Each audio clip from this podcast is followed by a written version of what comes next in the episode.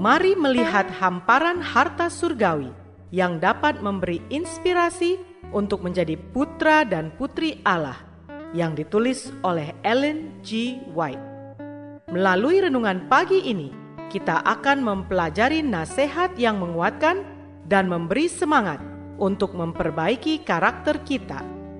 Bersama Mana Multimedia Ministry, selamat mendengarkan.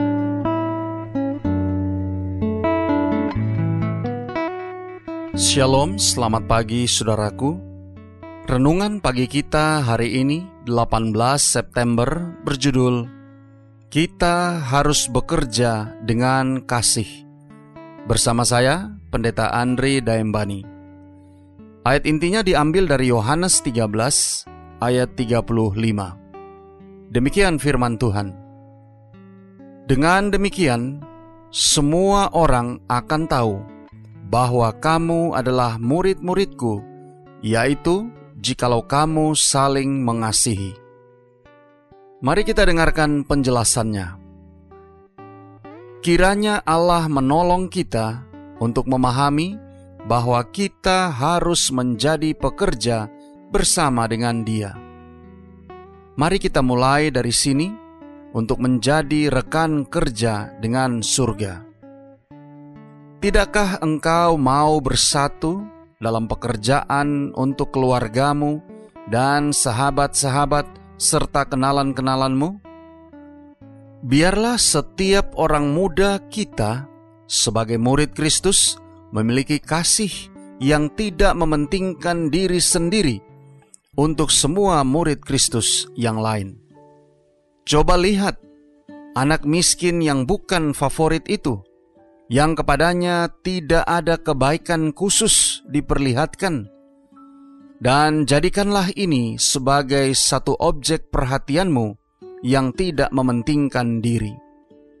Mereka yang sangat menarik tidak akan kehilangan teman, sementara mereka yang kurang dalam penampilan, yang pemalu, dan sulit untuk berkenalan, mungkin memiliki sifat-sifat pilihan dan mereka pun adalah tebusan darah Kristus. Kita perlu menyadari setiap hari betapa hebatnya penolong yang kita miliki di dalam Yesus. Biarlah kita semua mengerti bahwa mereka dapat menjadi rekan kerja dengan Yesus Kristus. Adalah hak istimewamu untuk menerima kasih karunia dari Kristus yang akan memungkinkan engkau menghibur orang lain dengan penghiburan yang engkau sendiri telah dihiburkan oleh Allah.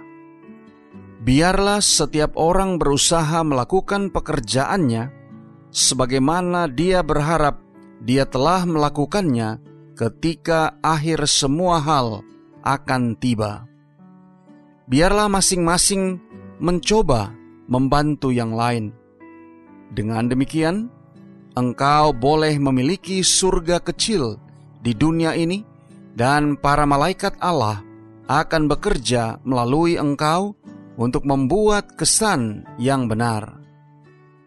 Saudara-saudara yang kekasih di dalam Tuhan, Kristus ingin menggunakanmu sebagai hambanya. Berusahalah untuk membantu di mana pun engkau bisa tumbuhkanlah kecenderungan terbaik, sehingga anugerah Tuhan boleh tercurah padamu dengan limpah. Muda dan tua dapat belajar memandang Allah sebagai oknum yang akan menyembuhkan, sebagai oknum yang bersimpati, yang memahami kebutuhan mereka, dan yang tidak akan pernah melakukan kesalahan. Kemanusiaanmu dapat memegang erat keilahian Kristus dengan iman yang hidup, dan engkau dapat belajar untuk melaksanakan prinsip-prinsip surga. Ini akan membuat engkau menjadi berkat bagi semua orang. Doa kita hari ini. Bapa, terima kasih. Melalui renungan pagi ini, kami boleh belajar bagaimana kami harus bekerja dengan kasih. Terima kasih melalui renungan pagi ini, Kami diingatkan agar kami boleh dapat menunjukkan kasih kami kepada orang-orang di sekeliling kami yang membutuhkan uluran tangan, kasih sayang, dan perhatian. Tolong kami hari ini Bapa.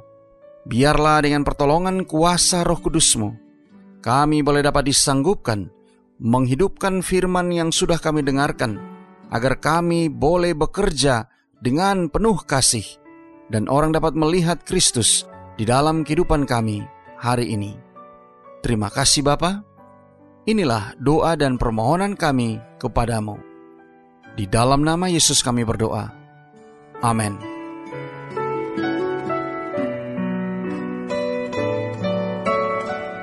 Demikianlah tadi pembahasan tentang menjadi putra dan putri Allah. Semoga firman Tuhan hari ini menjadi berkat bagi Anda. Sampai jumpa, Tuhan memberkati.